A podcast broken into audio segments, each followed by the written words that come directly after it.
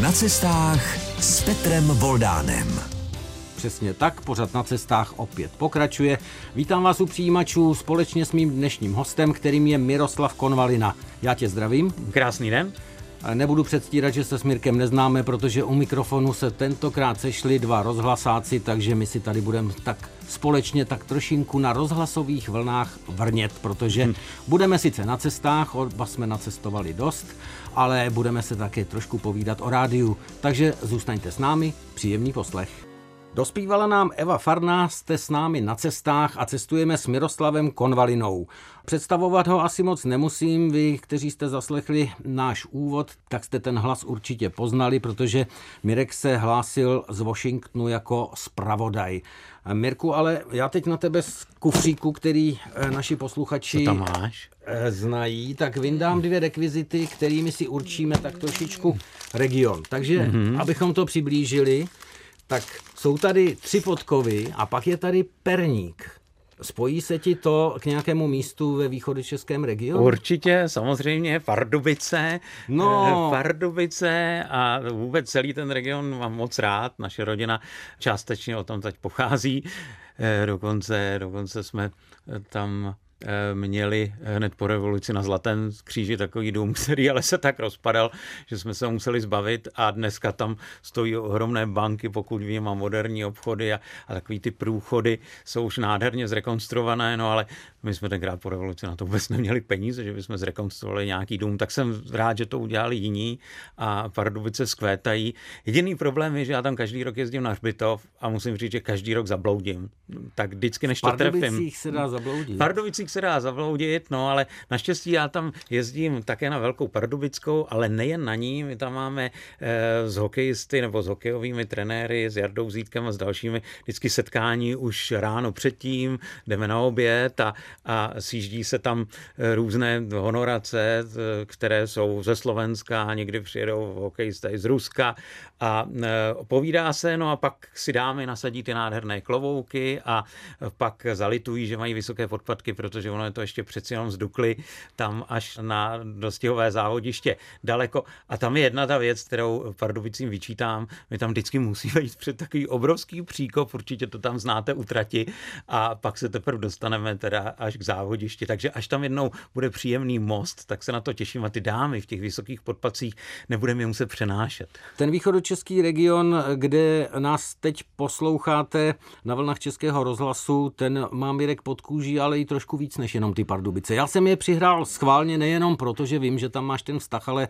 já jako pardubický rodák si to samozřejmě neodpustím. Jeden z našich kolegů, Robert Mikuláš, je z Dobrušky, tam téměř každý rok na Silvestra míří moje kroky. Já rád lyžu, tak deštné říčky, to jsou místa oblíbená. Přátelé samozřejmě mám v Rychnově nad Kněžnou a měl jsem v Týniště na Torlicí a miluju samozřejmě také Třebechovice. Mně se líbí, že do tamních lesů se dá krásně vět na kole, že jsou tam obory, že je to taková rovinka, pak trošku vyjedete do kopce na Kopočnu, ale nádherně se tam jezdí, pokud teda nevlítnete až do Orlických hor. Počkej, počkej, počkej. Ty miluješ, jak se výjíždí do lesů ve východočeském regionu a teď mi pověz, když tam naposledy jel na kole, protože ty už seš od jara minulého roku, eh, to už bude v podstatě víc než rok, vlastně to teď budou dva roky za chvíli, tak seš ve Spojených státech, ne jako rozhlasový zpravodaj, ale jako šéf Českého centra v New Yorku. Předtím si byl zpravodajem rozhlasovým, ještě předtím si létal z politiky po světě, byl si mluvčí ministrů, do té doby na začátku svých cest si jako baťuškář objížděl svět tak mi neříkej, že jsi tak často ve východních Čechách na kole. Často slibuji. Eh, naposledy jsem slíbil přátelům, kteří jsou z Borohrádku, že přijedu a že sedneme na kolo a pojedeme se projet. A je pravda, že eh, ty sliby jsem doposud nesplnil. Slibem nezarmoutíš.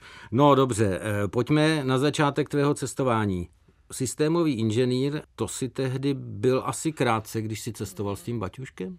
To ze začátku, jo, ono to bylo tak, že už na vysoké škole, když jsem cestoval o víkendech na takzvané víkendovky a jezdili jsme samozřejmě na Slovensko, v Čechách, já jsem byl velký vodák, jezdili jsme na kole, měl jsem první výkonnostní třídu v takových těch mix, to znamená kola voda a lyžování, takže jsme jezdili kam se dalo. Moje první poutě směřovaly do Rumunska, do Bulharska, Rila, Pirin, Stará planina, když se mohlo. Samozřejmě já si pamatuju, jak se jezdilo vlakem nekonečně. Když se jezdilo přes Rumunsko, tak často jste už to Rumunsko projeli a pak ten vlak z neznámého důvodu začal zase couvat a, a takže byly to veselé historky. Pamatuju si tam v horách, jak nás tam pro nás sledovali eh, divocí psy. No a samozřejmě pak také k moři, do Varny a, a na Zlaté písky. Eh, tak to si do dneška pamatuju, tu váženou zmrzlinu, která byla eh, právě v Bulharsku taková typická vanilková zmrzlina. Tu chuť jsem pak nikde jinde na světě už nenašel. Posluchači našeho pořadu na cestách, který právě poslouchají s Mirkem Konvalinou, teď zaslechli Zlaté písky, Varna a podobně. Tehdy to bylo naprosto normální a skoro jediné, kam se jezdilo, ale Teď je to zase už exotika na rozdíl od toho, že všichni už byli v Itálii a všichni už byli eh, téměř i v New Yorku, spousta lidí byla v Tajsku, možná se tam vystřídali také všichni, ale eh, ten Balkán eh, zůstává možná pro nás spíš teď exotikou. Není ti to líto? Nevím, já eh, Balkán mám schovaný někde, dostal jsem tam párkrát jako novinář, zejména do Chorvatska nebo do Černé hory. Eh, zjistil jsem, že moje babička eh, s dědečkem, když si byli akcionáři jednoho hotelu v Černé hoře, tak jsem se tam po letech, po letech byl podívat a říkal, jo, to se tam jezdilo. Samozřejmě jako novinář jsem zažil Balkán i, i jinak. Pamatuji si, když s prezidentem Václavem Havlem jsem jel vlastně do Sarajeva a to jsme jezdili ještě takovými těmi americkými velkými velkými vrtulníky, nevím, jaká je to značka, které mají ty vrtule na obou stranách a, a přesunovali jsme se. Potom jsem tam byl s panem premiérem Václavem Klausem v době sarajevského atentátu, tak to bylo také zajímavé, když jsme se snažili co nejvíc, nejdřív dostat ze Sarajeva a nejen kvůli tomu, že jsme byli na Balkáně. Eh, takže na Balkáně jsem zažil různá dobrodružství, ale pamatuji si taky, že jsem zažil tady v Praze kvůli Balkánu těžké chvilky, protože několikrát se stalo, že tam mý kolegové uvízli v nějaké situaci a snažili jsme se, myslím, že si na to taky pamatuješ, je nějakým způsobem osvobodit, dostat zpátky. Klára Stejskalová, Robert Mikuláš, Vít Pohanka, to jsou ti, kteří to tam vlastně odedřeli, tu válku. Samozřejmě Martin Dorazí, nesmím zapomenout. Bylo by jich víc, možná jsme na někoho zapomněli. Cestujeme s Miroslavem Konvalinou v minulých letech s pravodajem rozhlasu ve Spojených státech. No ty si mi u těch, z těch baťůšků do kravat, hm, ty cesty eh, s prezidenty, premiéry a ministry znám také. To je spíš taková rychlá dřina, kdy člověk hledá body, odkud může dát tu informaci a protokol je neúprosný, pořád tě někam tlačí, honí a podobně. To není moc cestování, kde by člověk Eh, si to užíval a kde by toho moc viděl. Zná předpokoje, zná předsálí, zná čekárny, pak často bere eh, rozhovory od politiků na palubě letadla, když mu funguje magnetofon, což se mi stalo s Václavem Havlem nad Británií, že nefungoval, ale naštěstí novinářská komunita drží často při sobě, takže ten záznam měli kolegové a ty mi ho samozřejmě, samozřejmě dali. Stalo se ti něco podobného? Já si myslím, že technika mě možná nevysadila přímo při těch cestách. Eh, spíš byl problém toho samotného přenosu těch informací a ono něco jiného bylo, když zpravodajské relace byly vlastně jednou za den ty hlavní a člověk měl šanci si to připravit na hotelu, ale potom, když začalo takovéto zpravodajství 24 hodin denně, tak eh, to bylo často, často těžké, protože politici mají pocit, že když vám to řekli, tak vlastně je hotovo, ale oni zapomínají, že musíte mít taky cestu, jak to dostat do té České republiky. Takže já si pamatuju třeba, když bylo 11. září a pan prezident Bush ho tenkrát převezli do prostřed Spojených států na nějakou tajnou základnu v Nebrasce, tak on tam samozřejmě před všemi novináři dal prohlášení a v tu chvíli se nasedlo do letadla a letělo se zpátky do Washingtonu, ale vůbec jim nedošlo, že vlastně to nikdo tu prohlášení neslyšel, protože to neměli jak odvysílat. Dokud to nedali novináři, tak tam nebyl. No. Jsme na cestách nejenom s Petrem Voldánem, ale s Miroslavem Konvalinou dnes, tak nás poslouchejte dál. A my teďka budeme hrát písničku, kterou si tak trošinku předznamenáme další destinaci. Tolkien, New York. Tak nám dospíval Bob Dylan. V pořadu na cestách cestujeme s Miroslavem Konvalinou a teď jsme byli v písničce v New Yorku, takže zpátky do New Yorku. Mám před sebou u mikrofonu jednak svého kolegu, kamaráda Miroslava Konvalinu, ale v současné době také šéfa Českého centra. Mirku, ty máš za tu dobu, co seš v New Yorku a jezdil jsi tam určitě i jako zpravodaj z Washingtonu, ten New York hodně prochozený, ale jsou místa, kde se ještě nebyla, kam by ses rád podíval? Jsou. Já neustále objevuju nová nová místa, protože jsou oblasti Queensu, Brooklynu nebo Staten Island, neznám. Samozřejmě eh, Manhattan mám prochozený, ale teďka díky covidu jsem si uvědomil, že na řadu míst jsem se už třeba rok nepodíval, takže je to pro mě i takový zajímavý výlet. Já si pokaždé dám nějaký cíl a rozhodnu se, že během víkendu objevím zase kus dalšího New Yorku. Takže poznávám ho stále a další tři roky asi poznávat budu. No ty si, já šahnu zase znovu jo, do, svého, do svého kufříku a vyndám knížku Miroslav Konvalina Amerika bez iluzí. No, jaké iluze si ztratil ty, když jsi přijel do Ameriky a co si tam zase našel? Nevím, jestli se dá říct, jestli jsi tam nějaké iluze našel, ale co si našel, nebo co jsi si potvrdil a které iluze si potratil?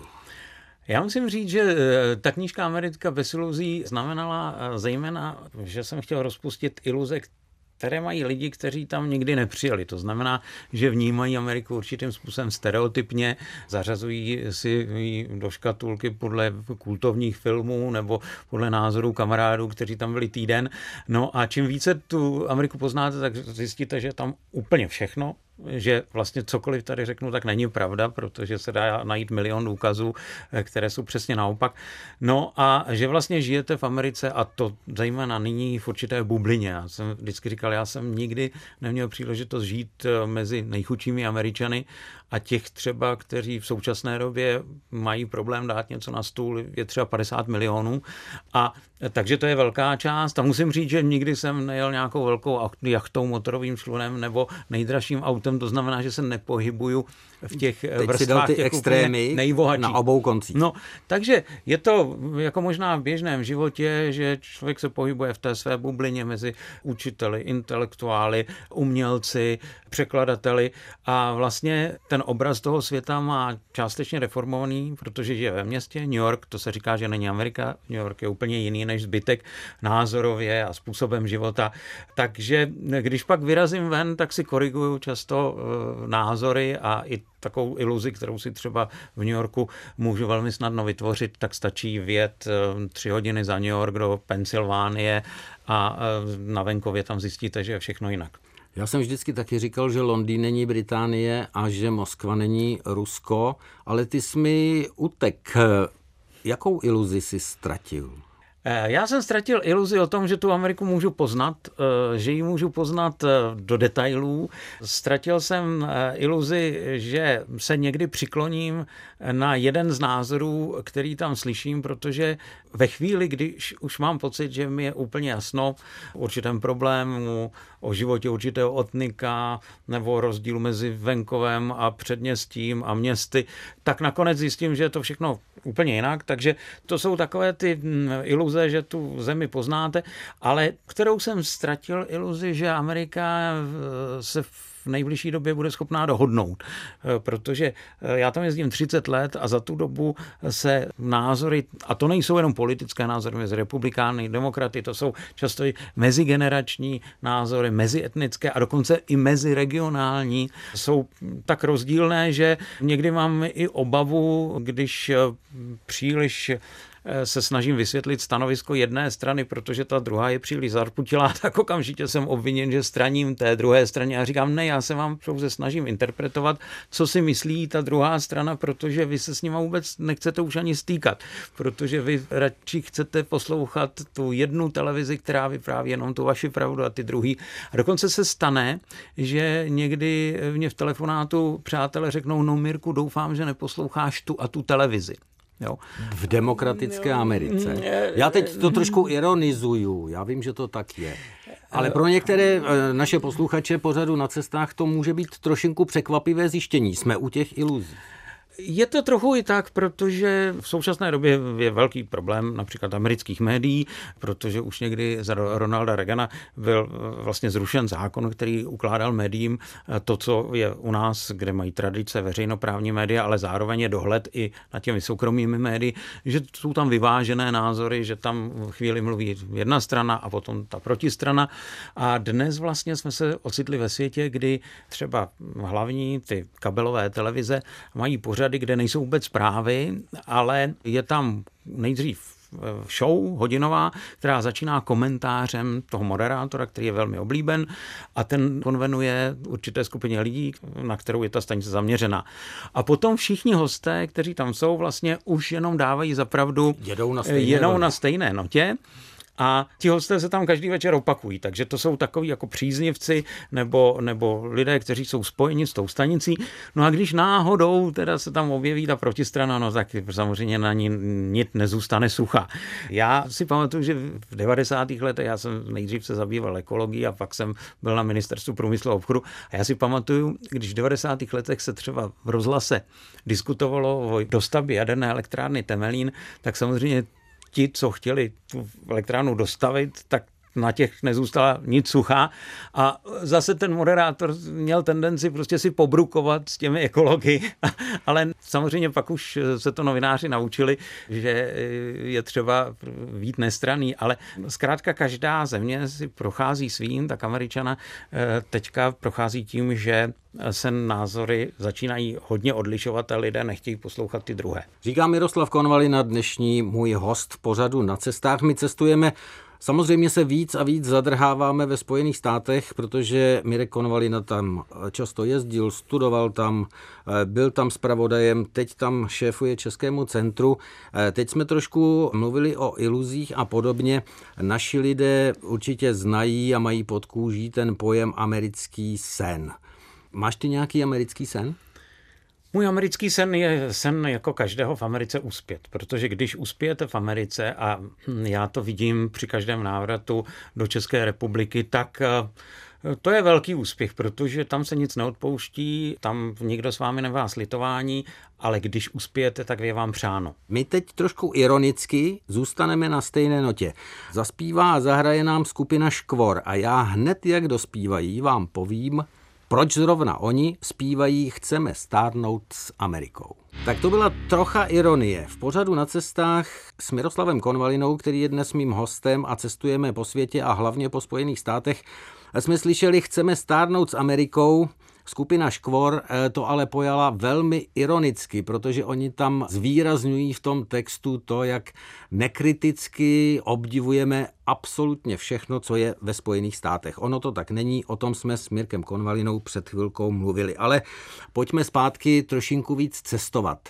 Když si měl čas, tak jsem zjistil, že si se vypravil eh, do národních parků. A mě tam zaujala jedna tvoje věta, jedno hodnocení, že tě víc zajímaly ty kanadské národní parky než ty americké, protože ty jsou s prominutím pro blbé.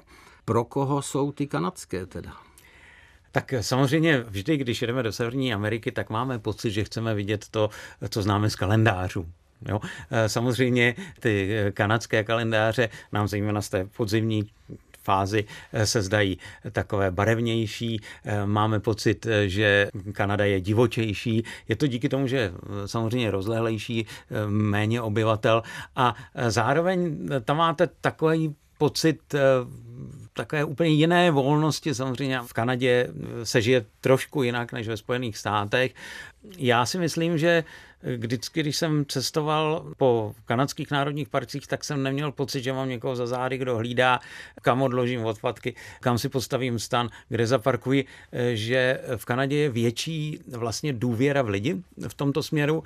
A zase ve Spojených státech si myslím, že když bych vůbec netušil, tak vždy je tam někdo, kdo mi poradí a kdo mi to vysvětlí, ale vlastně my nejsme zvyklí, když si vezmeme baťoch a, a jdeme do přírody, tak nepotřebujeme k tomu mít eh, přednášku rangera nebo nepotřebujeme mít eh, zjednodušenou výstavu. Eh, chceme zkrátka, aby jsme si užili tu přírodu, co potřebujeme, tak si přečtem předtím. Říká Mirek Konvalina a tím mi vysvětluje, v čem je ta Amerika, řečeno to pojetí amerických národních parků trošku pojaté pro ty natroublé. Prostě je tam vodí víc za ručičku. Cestujme dál. Když řeknu baribal, medvěd? To nenadávám. to je medvěd opravdu. Měl jsi jako dítě méďu? Určitě do dneška ho mám, jedno, do dneška oko, teda, jedno oko mám pryč a ty tlapky už teda tam z toho už leze eh, ta výplně a do dneška ho mám ve své pracovně. No asi bude hodně menší než méďové, se kterými si se třeba snad i potkal. To určitě. No, těch setkání bylo mnoho a právě když jsem mluvil o medvědu hnědem nebo baribalovi, tak to byla to příjemnější setkání a samozřejmě medvěd grizzly, to je ta hrozba ohrožení. Nikdy vlastně jsem se nesetkal s přímým ohrožením, ale jednou na ještě jsem se dostal vlastně mezi mláďata a samici. A i když mě rangeri varovali, že tam taková situace může nastat, tak mě došlo, když jste popás v závěji, že vlastně nemůžete obejít eh, tu rozdělenou rodinku, že oni oba eh, vlastně směřovali ke mně, takže to bylo docela zajímavé, ale nakonec se ta situace nějak vyřešila, že jsem našel nějakou pěšinku a šel jsem jim cesty. Takže to byl takový zážitek, ale jinak samozřejmě medvěd nemá mimiku, neuplavete mu, neutečete na strom. Já nevím, jestli to víš, jaký je rozdíl mezi medvědem grizzly a medvědem baribalem. Jako, no v každém případě je dobré mít sebou rolničku, jo, a vlastně v té přírodě, když jdeš, tak se orientuješ podle trusu. No a když v tom trusu eh, najdeš eh, borůvky a zbytky bezinek a tak, tak tam je medvěd varival, No a samozřejmě, když v tom trusu našli zbytek rolničky, tak víš, že je zle. no a my budeme cestovat dál i v hudbě, doufám, že ti to bude konvenovat. John Denver, Vysoké skalisté hory. Zpívá se tam i o Kolorádu. Tak jsme byli teď ve skalistých horách. Pro mě skalisté hory to znamená dálky, exotika a podobně. Máš to taky tak? Pro mě eh, hlavně skalisté hory znamenají Ameriku. Já jsem vůbec netušil, že většina Ameriky bude vlastně nuda, že když lidé, kteří mají touhu, eh, sednou do auta projet si Ameriku, tak týden prosedí v autě a vlastně eh, ztratí spoustu času, kdyby rovnou letěli právě do Denveru a tam si půjčili auto nebo do San Franciska, tak si to užijí daleko víc. No, takže to je jedna z věcí, kterou já vždycky říkám, věřte těm, kteří už tam byli, kteří s tím mají zkušenosti, nechte si napsat itinerář itinerář, ale nemyslete si, že ten eh, výlet si naplánujete sami, protože Amerika je velká a může se stát, že během 14 dnů najedete 6 tisíc, 7 tisíc kilometrů, ale pak si uvědomíte, že jste toho viděli minimálně. Říká Miroslav Konvali na dnešního pořadu na cestách. My cestujeme, cestujeme. Teď jsme e, pro svištěli skalisté hory. E, Mirku, řídíš rád? Ano, moc rád řídím, ale musím se přiznat, že teď uh, jsem taky často unaven, takže dřív uh, úplně s přehledem. Já to neříkám schválně tuhle tu otázku, protože opět kufřík, opět jedno překvapení malé a to překvapení to je autíčko na sako, na klopu a to autíčko hmm. asi ne náhodou, protože Miroslav Konvalina dva a půl roku mluvil ústy Združení automobilového průmyslu. Jak se dostane v podstatě cestovatel, zahraničář, řekněme, zahraniční novinář s touhletou specializací najednou k autům. Umíš si opravit auto? Neumím a dokonce nejsem odborník vyložený na auto, protože jsem byl mluvčí automobilového průmyslu, takže jsem byl spíš odborník eh, na ty fabriky, co vyrábí, jaké takže mají víš, ekonomické kde se výsledky. dělají třeba autozámky, kde se dělají autoskla? Přesně tak, kde se dělají svíčky, kde se dělají skla. Moment, kde se dělají svíčky? Eh, no, svíčky se dělají tradičně v Brisku, v Brisku tábor. Správně. Jo, a samozřejmě eh, další se třeba dělají také v Olomouci. Dost. Dost. Je vidět, že mluvčí musí být znalý svého oboru. Jaká to byla zkušenost? Zkušenost to byla velmi zajímavá, protože nyní můžu daleko lépe předvídat, vím, co nás čeká. Když vidíte podprsty automobilového průmyslu, tak víte vlastně, jak bude vypadat společnost nebo svět za pět, za deset let protože jsou věci, které jsou naprosto nevyhnutelné, my je stále ještě netušíme a ten automobilový průmysl eh, vyrábí nebo vyvíjí věci, které se budou právě prodávat za těch 10-15 let v současné době.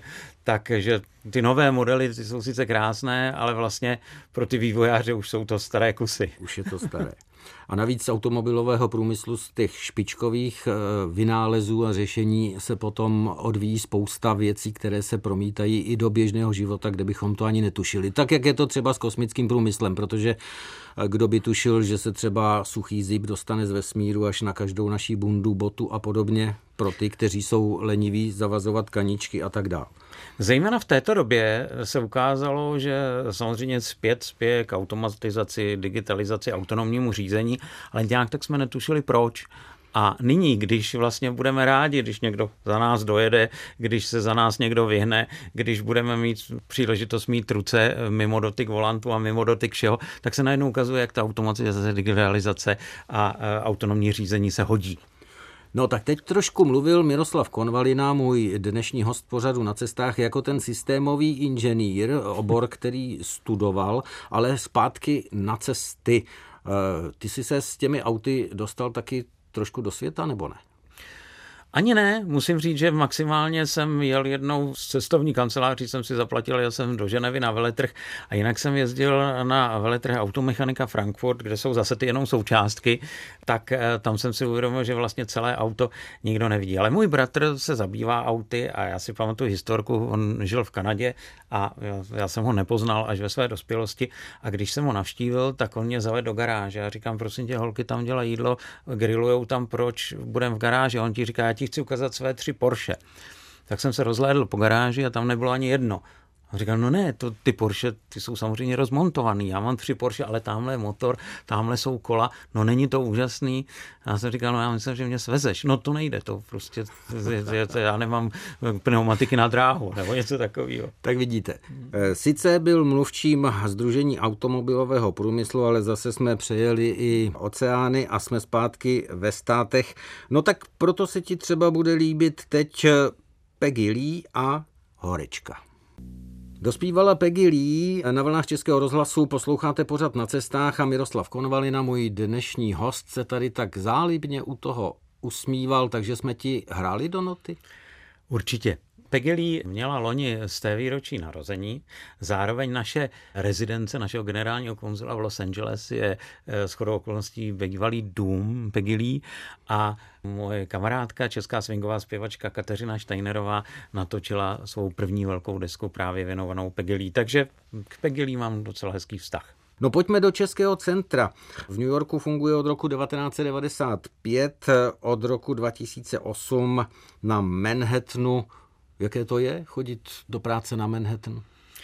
Řekl si správně chodit, protože já neznám nikoho, kdo by v Americe do práce chodil. Buď to jede vlakem do New Yorku, nebo metrem, nebo autem, ale já jsem se rozhodl, že budu bydlet blízko svého zaměstnání a budu chodit. Takže je to výjimečné, není to rozhodně levná záležitost, ale chodím do práce, jmenuje se to Upper East Side, je to vlastně střed Manhattanu na východní straně nedaleko Central Parku a tam byla tradičně česká komunita. 30 tisíc Čechů tam žilo spoustu českých hospod, dokonce pohřebnictví a, a banky a samozřejmě řeznictví a pekárny. To už tam dneska není, dneska už je tam jediná hospoda právě Bohemian Spirit v Bohemian National Hall v České národní budově. Ta byla postavená díky krajanům ve stejném době jako Carnegie Hall, prostě na konci 19. století a do dneška slouží stejnému účelu, i když měla na mále před tím rokem 2008, než se zrekonstruovala, tak eh, byla vlastně v havarijním stavu. A dnes je tam nádherný velký sál, který nám závidí všechna kulturní centra ostatních evropských zemí v New Yorku. Jsou tam eh, dvě knihovny, další asi čtyři výstavní sály, střecha, kde se dá dělat program a samozřejmě České centrum New York s knihovnou a s výukovými místnostmi pro eh, výuku češtiny a naše kanceláře. Tak teď jsme byli, jestli jste si trošinku přimhouřili oči, tak jste mohli procházet budovou Českého centra, ve které v současné době šéfuje Miroslav Konvalina, eh, někdejší... Já se musím opravit, protože to by bylo zlet. Ono to celé vlastně nepatří jenom Českému centru, jsou tam i krajani, že tam mají celé jedno patro, je tam i generální konzulát a České centrum zkrátka má jenom jedno patro a rozhodně nejsem šéf toho všeho. Ale Českého centra ano. Českého centra ano, ale té národní budovy v New Yorku, ta vlastně nemá šéfa. Tam eh, spolu spolupracujeme a vede nás ministerstvo zahraničí. To nevadí. Já jsem si malinko ty oči přimhouřil a tak trošku jsem to tam viděl, i když jsem hm, při své návštěvě New Yorku nezavítal do té budovy, no ale já to napravím.